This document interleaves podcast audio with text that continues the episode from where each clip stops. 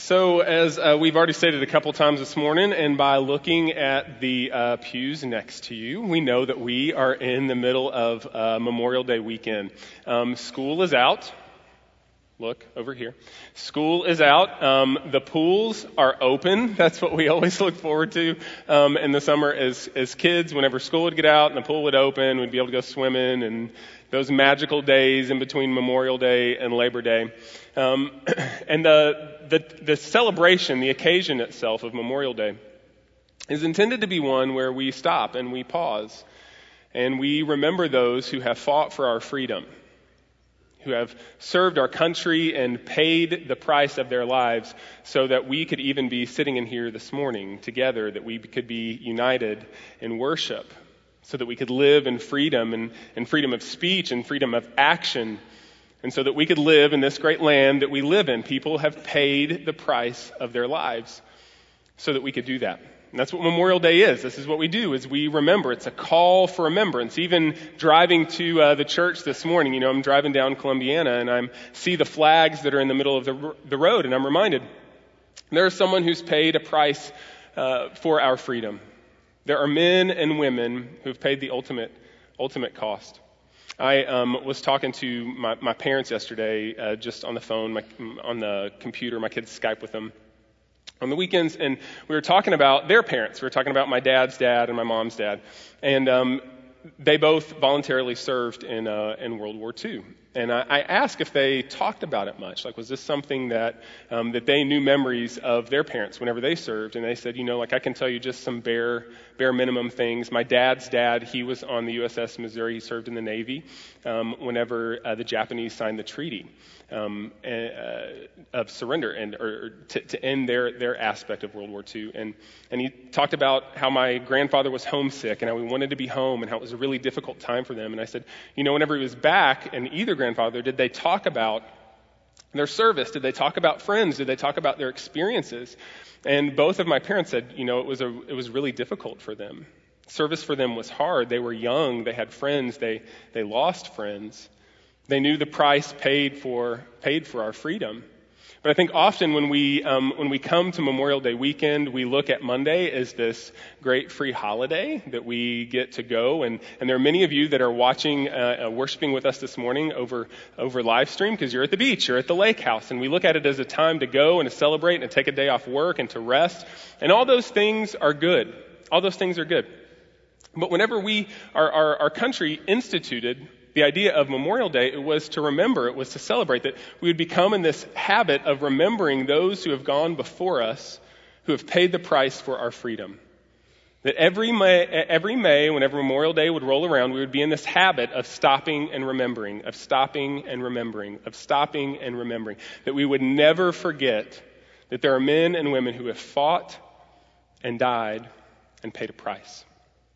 This idea of remembrance is something that um, I think is, is easy for us to kind of give nod to, to say, yes, we should remember. There are men and women who have gone before us, but we also know that we live in a world and in a culture where even remembering kind of the things that we have to do from day to day is difficult by itself.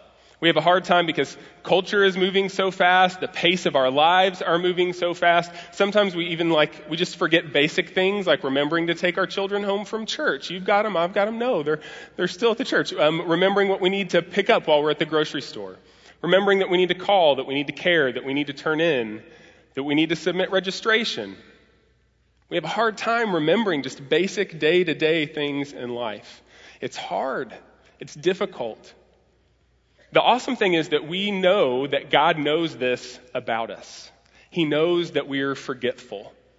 We know this just from the basic um, uh, content of Scripture. If you look at the Old Testament, the idea of remembrance is something that God built in over and over and over again.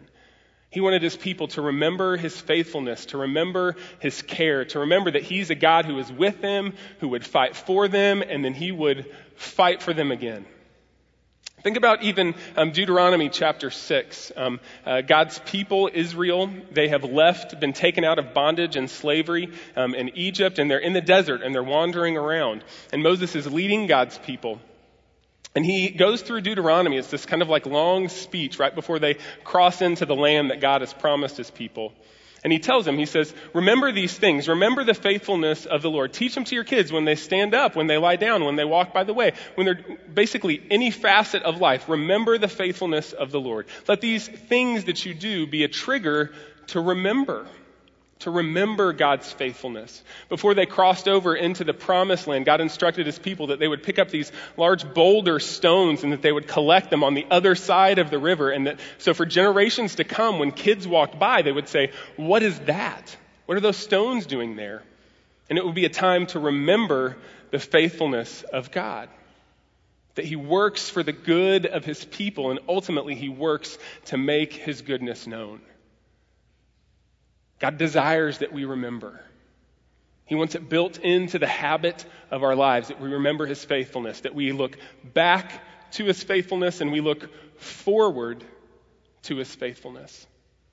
Even as God called His people to remember over and over and over again before Christ had came, when, he, when He's taking care of His family, Israel, He tells them to remember over and over again, but He's always saying, remember God's faithfulness and look forward to God's faithfulness.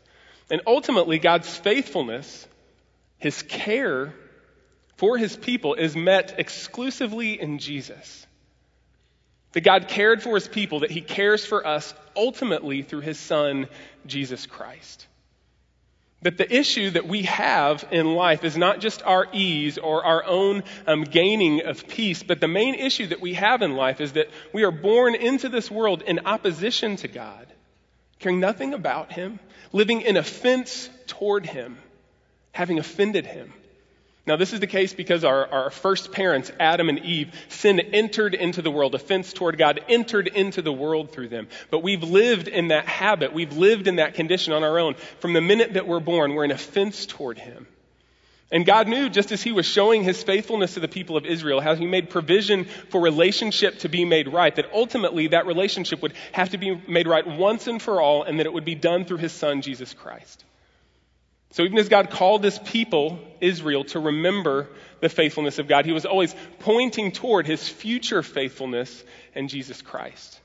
That when Jesus would come to earth, that he would take that offense, that sin, that wrongdoing, our lack of care, our hostility toward God, that he, Jesus would take all of those things on himself. My sin that is offense to him, my, my lying, my envy, my greed, my selfishness, my self orientation, that Jesus would take all of those things upon himself. After living in perfection, that he would die on a cross, that he would pay the penalty, take the punishment for my sin. He would raise from the grave, defeating sin, defeating death, giving hope and forgiveness for all who would trust in Christ. So as God called his people to remember his faithfulness, to look back at his faithfulness, he also called them to look forward. And then ultimately, God's faithfulness to humanity is met in the person of Jesus. And this is something to be remembered. Jesus even, he, he kept up with his father's pattern when he was with his disciples on the earth. He would do the same thing. Think about just kind of some basic situations in the gospel. Even uh, before Jesus was to go and be crucified, he was spending time with his disciples, with his friends, his followers and they were eating a meal together, a meal that God intended to be a meal of remembrance, the Passover meal. Jesus is eating this meal with his friends, and he takes some of these elements. He takes the bread and he takes the wine, and he says, This bread, it's like my body, it's going to be broken for you. And this, this wine, it's like my blood, it will be shed for you. So eat this bread and drink this wine, and as often as you do this, do it in remembrance, remembering me.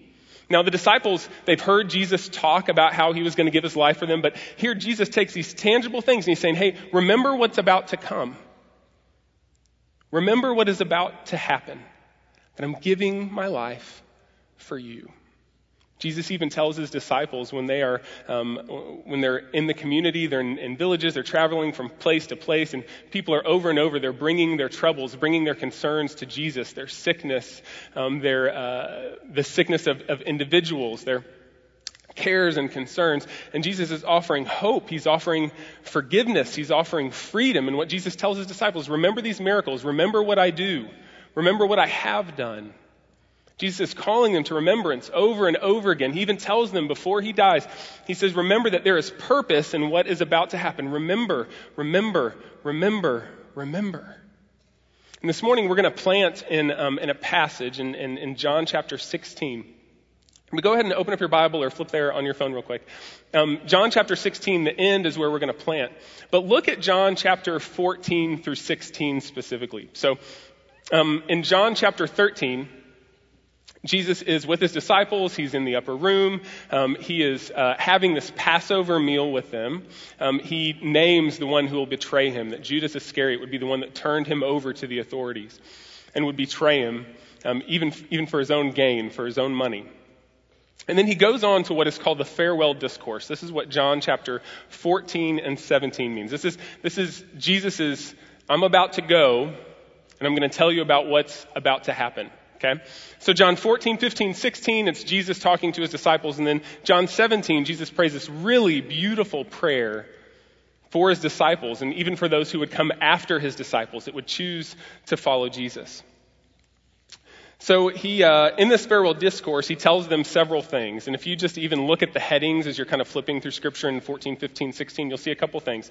Jesus tells his disciples that he is about to die, that he is leaving.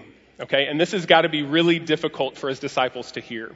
These are men who have literally given their lives, their careers, some of them left their families um, to go and to follow Christ. They've been all in for the past three years.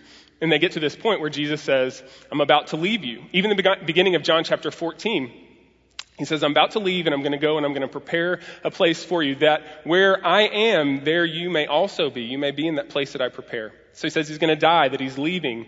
Um, he also says that he will come again. But in the meantime, the Holy Spirit, the helper, would come and he would bring to remembrance all the things that Jesus has taught them during his time here on earth.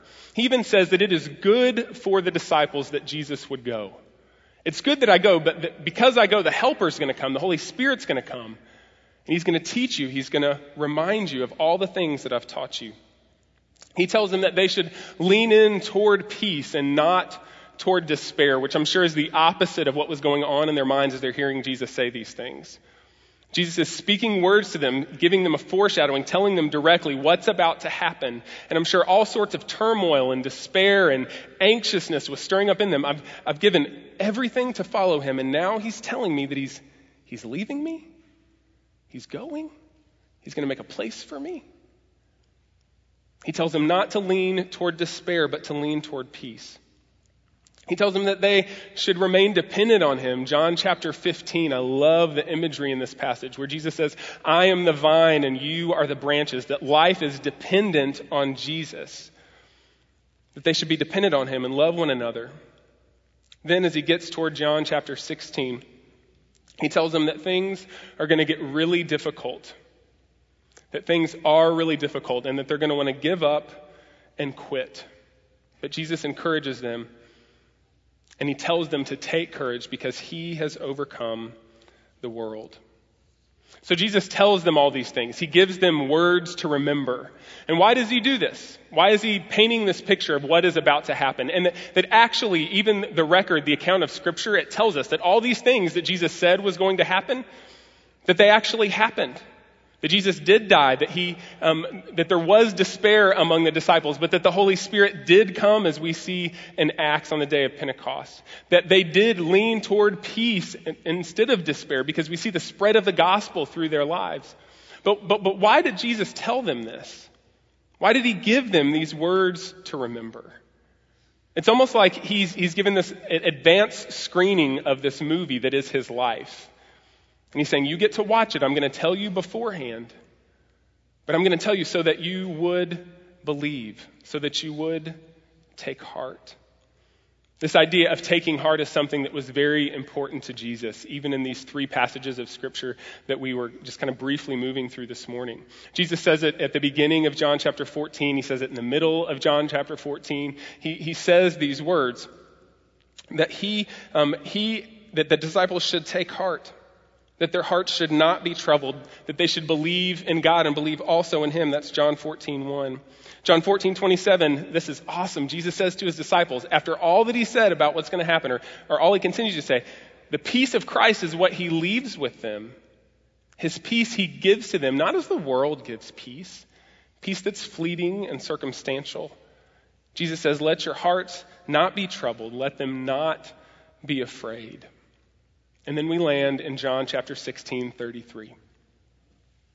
John 16, 33 says, I have said these things to you. All that Jesus has said before that. John 14, 15, beginning of 16. All these things, the future I have told you, that in me, in Jesus, you may have peace. In the world you will have tribulation, but take heart. I have overcome the world.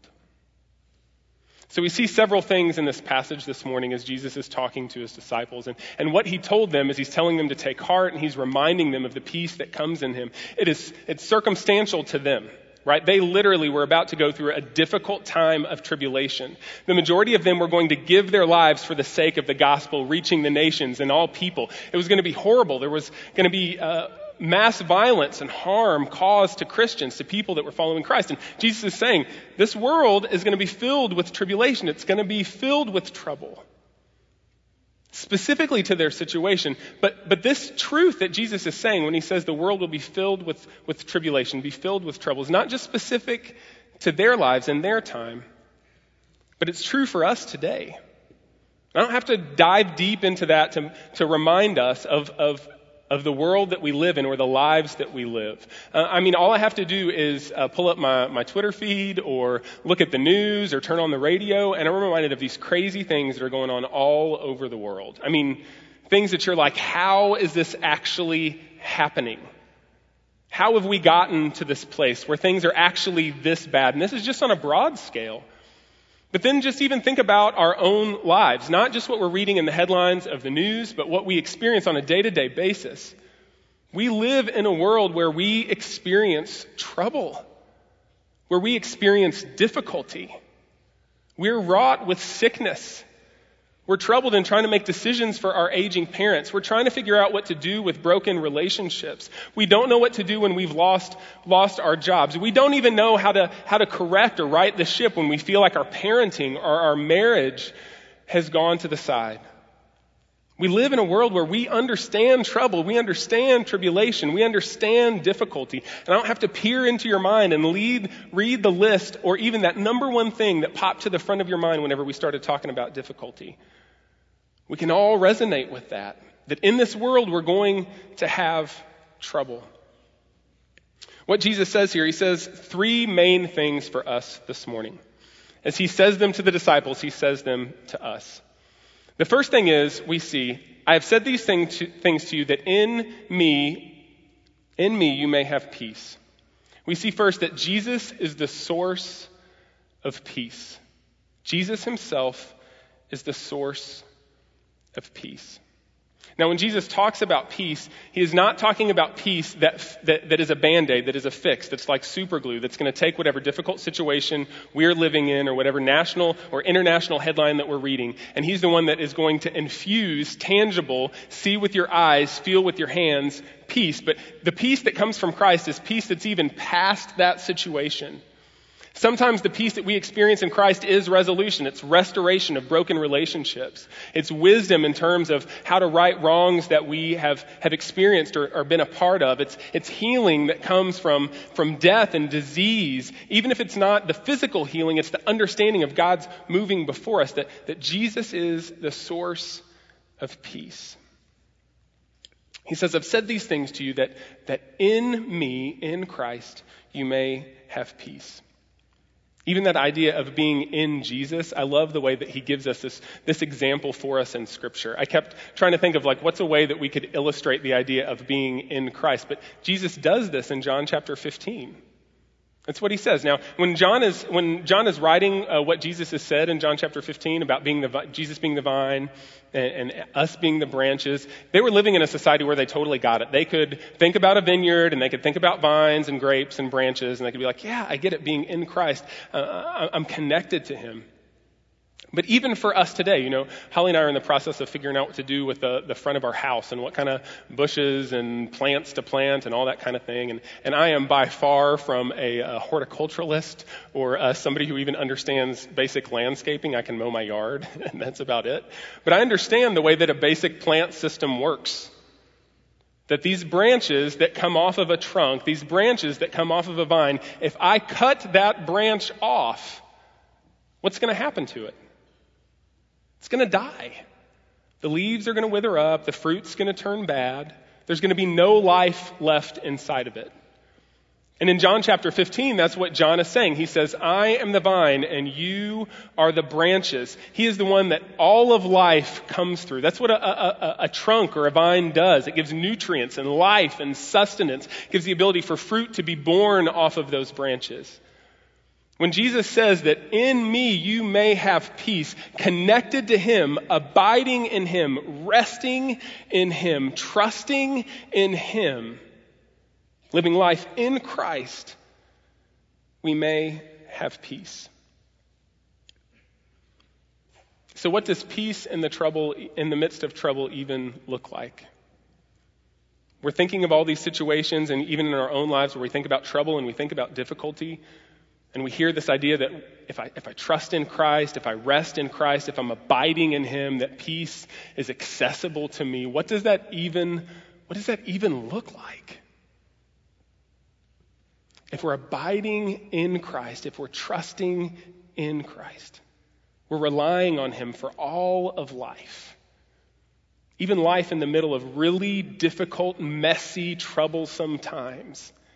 Even when we're sad, even when we feel like we're in complete despair, we trust in Him, knowing that He is the one that gives us peace.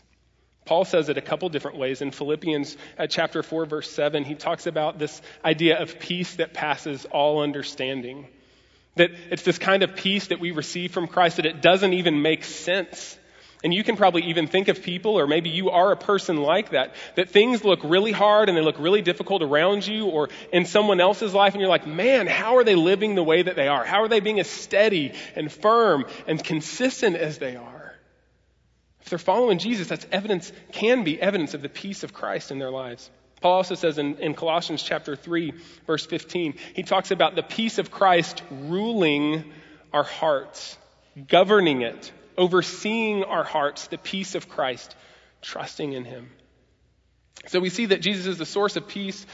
The next thing that we see, and this is, um, can, this is uh, affirming and encouraging, and in some ways it's also um, can be a little bit alarming we see that Jesus says that in him we may have peace. And then he makes this next statement. We've already kind of camped on this a little bit. He says, In this world, you're going to have trouble. It's going to be hard. It's going to be difficult. That this, the trouble in this world is no surprise to Jesus. Okay, the part of this that is, um, is encouraging is that Jesus is saying that, that what's happening in life when we look and we're like, how did we end up here? Or how has the world ended in a place that it has? Or how have I ended up in this circumstance that I'm in in my life? Jesus looks at that and it's of zero surprise to him. As a result of, of, of separation from God through sin and the condition of the world, our trouble is no surprise to him. Now, the disconcerting part of that can be if God knows my trouble, if Jesus knows that this world is going to be hard, then why doesn't he just snap his fingers and fix it? Like if he knows sickness is horrible, if he knows that, that, that broken relationships is going to cause the kind of effect on me that it has, why didn't he just if he knows, just do something. Fix it. What happens with the landscape of trouble in our life, the difficulty that we live in, just on a personal level? It makes the richness of Jesus and the peace of Christ even more visible. It's, it's not elevating our happiness, elevating our ease in life, but it's elevating the sufficiency of Christ. That I can pursue peace, I can chase it, I can go after my happiness and, and try and live an easy, easy life, not filled with difficulty.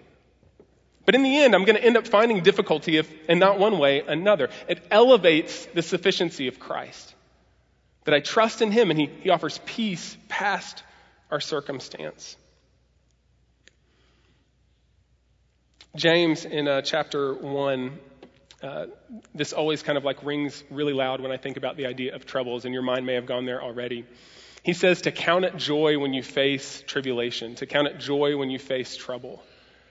Because this idea of facing difficulty, it gives the opportunity for sanctification, which is just a big word for meaning uh, shaping us to look like Jesus.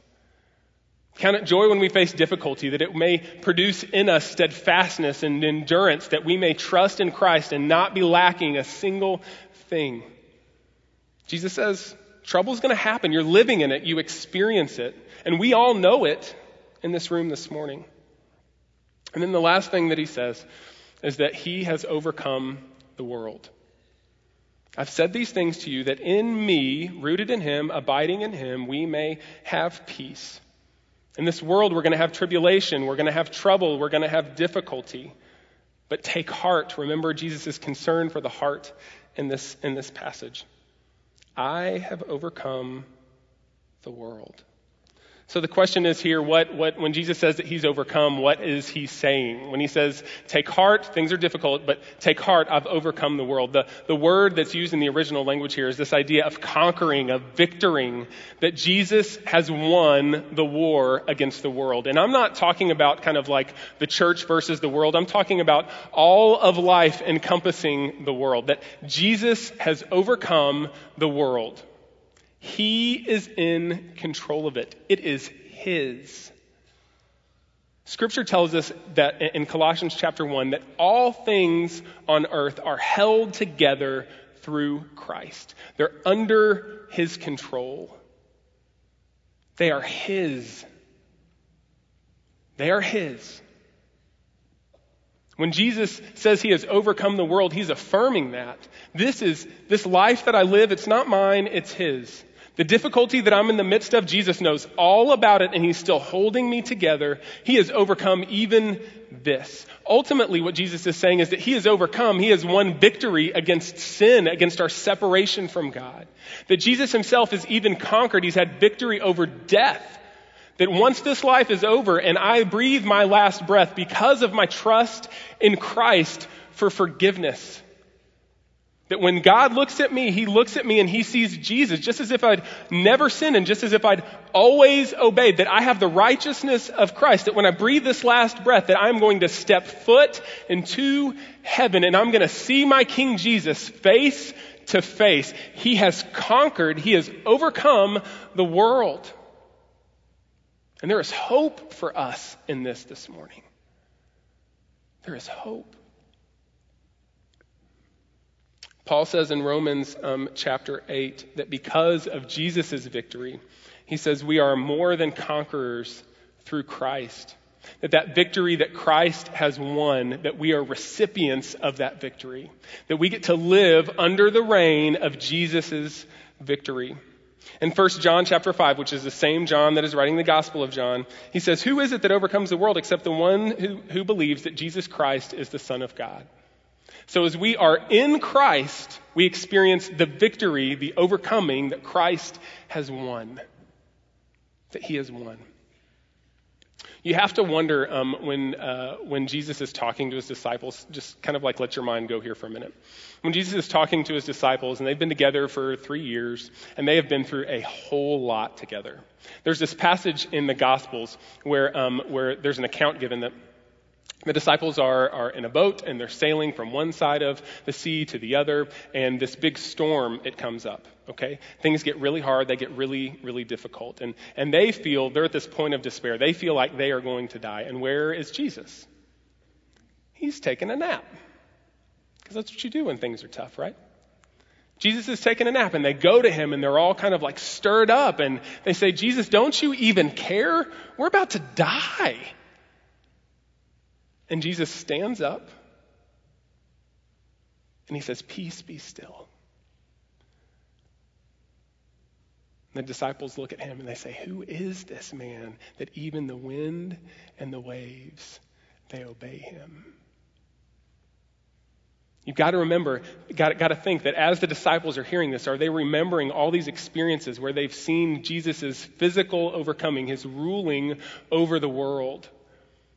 Like people that are lame and can't walk and they're standing and they're leaping, people that can't see and all of a sudden they see colors and, and, and people moving, that, that when they see Jesus overcoming, hear Jesus saying that he has overcome the world, that they've seen this physically with their own eyes. They've been present to it. So what Jesus is doing here is he is pointing out the fact that he is the one that provides peace. He is the one that knows our trouble, that knows our difficulty, and that He has overcome the world.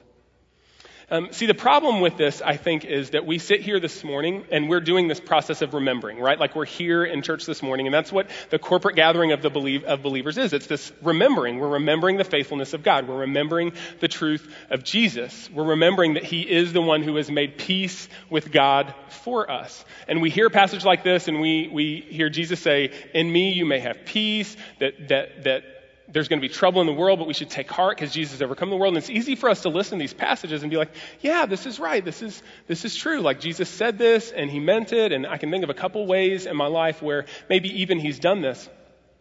But I think the difficult part that we have is that we come here and we read these passages and we think about the trouble that we're experiencing in our own lives, but we have this issue of gospel amnesia. We're so forgetful about a truth about the truth of a passage like this that Jesus has won victory for us. That he desires that we take heart, that we be encouraged because he has overcome the world, that in him we can have peace. We forget. We forget the truth that Jesus is with us and that he is for us. Sometimes it is just short term memory loss. It's just a specific circumstance or situation that we're in. We're following Jesus. We know that He's with us. We know that He is, He's offered us forgiveness and hope and victory over sin through the power of His Spirit and His work on our behalf. But whatever situation we're in, it is so cloudy and it's so dark and it's so even muddy, we have a hard time seeing through it that we don't remember this truth. We don't remember the truth that we have peace in Christ, that He has overcome the situation, that He has overcome the world. Or maybe we even have selective memory. This is a phrase that my parents used to use with us as kids all the time. We would only remember when it was convenient for us.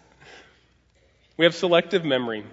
We think, yeah, we, we know the truth of Christ. We know that He is with us. We know that He is for us. We know that we, He gives us peace, that He has overcome the world. And we're so quick to be able to speak that into someone else's life or to someone else's circumstance or someone else's situation. But we don't remember that truth for ourselves.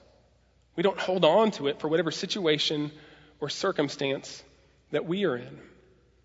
Now, when we remember the peace of Christ, He doesn't tell us that He's going to do away with the difficulty, but He does tell us that He's going to be with us in the midst of it. So here's a question. If, if, if this is what Christ has done, if He gives us peace, if this is what Jesus has done, He is in control of all of the world, our troubles of no surprise to Him, and if he has overcome the world, literally it's his, but we forget it all too often. How do we fight against this gospel amnesia? How do we fight against this idea that, that we don't remember the faithfulness of God in the midst of our difficulty, in the midst of our trouble? I want to just kind of take three ideas, walk through three ideas with you this morning as we bring this to a close. I think one of the first things that we can do is to step back from our situation. So think of whatever issue, whenever I start talking about trouble or difficulty or tribulation, whatever that, that first issue was that came to mind for you this morning. It may be, it, it may be loneliness. It may be sadness because of the loss of a loved one. It may be a broken relationship. It may be difficulty in, in, in your marriage or in relationships. Whatever that trouble, whatever that difficulty is that you're experiencing, maybe it's just direct, downright oppression. Take a step back from that situation. Take a step back and, and maybe even ask these four questions.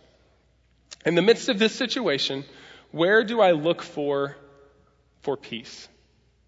Where do I look for, for peace? Where do I look for peace? If this is the difficulty that I'm in the, in the midst of, and I, I was, Holly and I were even talking through this last night before, uh, before we were going to bed. And even this sermon, I can think about situations over the course of the past week where there has been difficulty, there's been trouble, there's been hardship.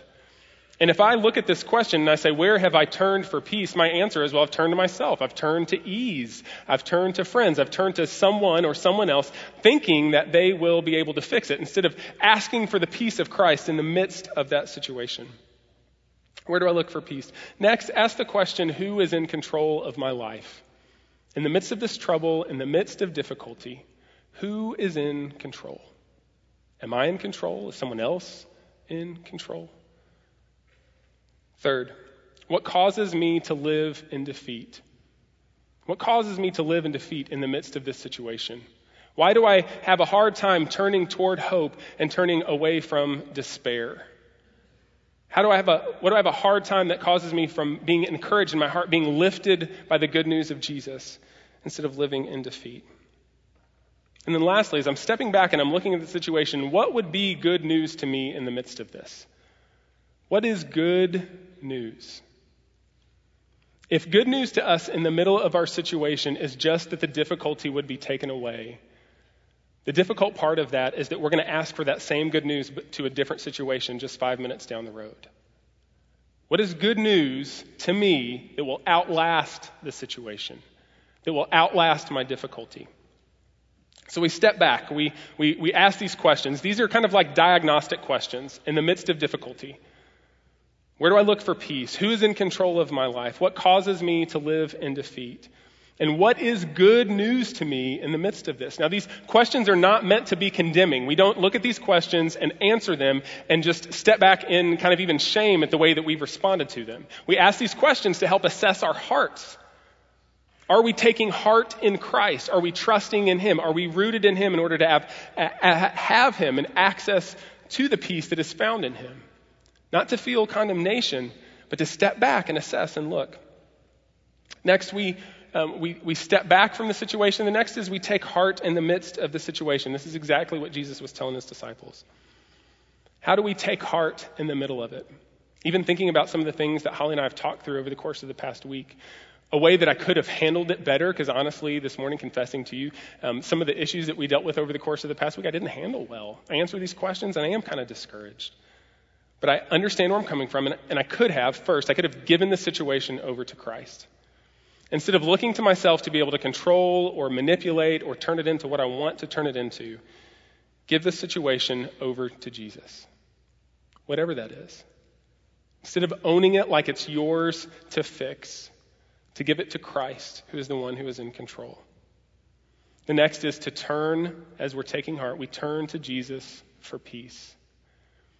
We turn away from whatever we're relying on. We turn away from whatever we, um, we think is going to achieve peace for us.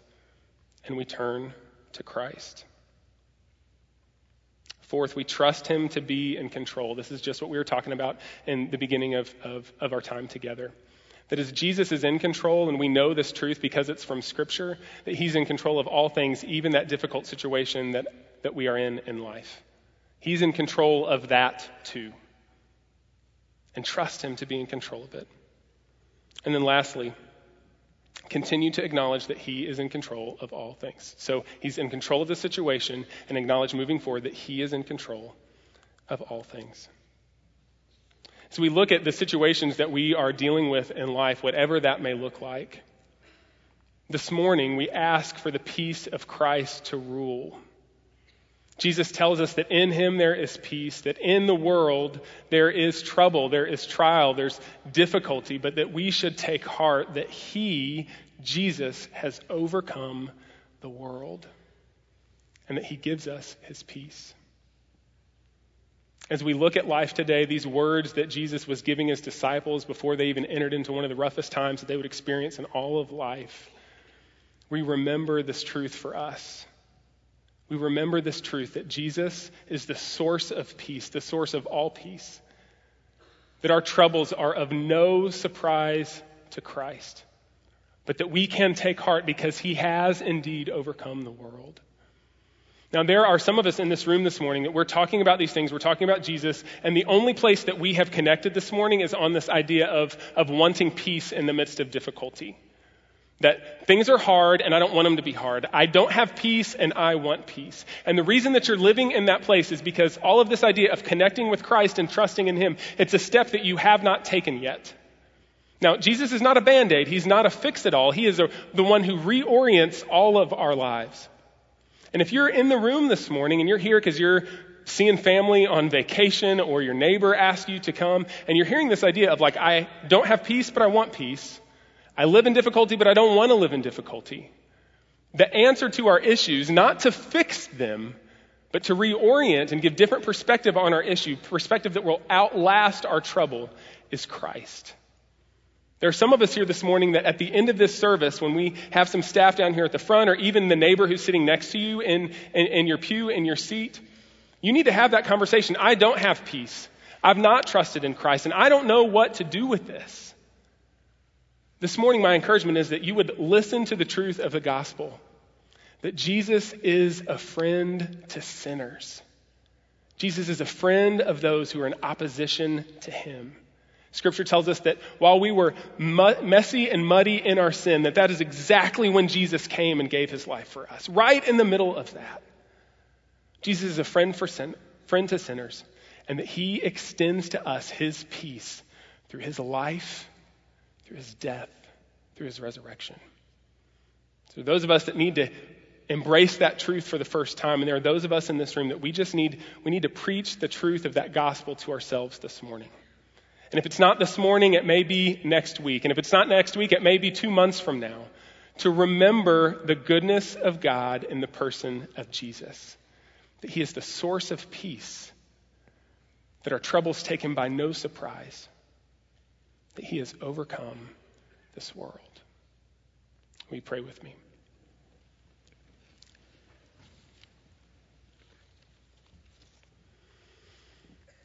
Father, this morning we thank you that you are bigger than our forgetfulness. And there are some of us that are in this room this morning that, um, that they are clinging to this truth that even in the midst of things that they don't understand, they are trusting in you for peace, and not just peace so they'll feel better, but peace that makes sense of some of the difficulty that they're going in.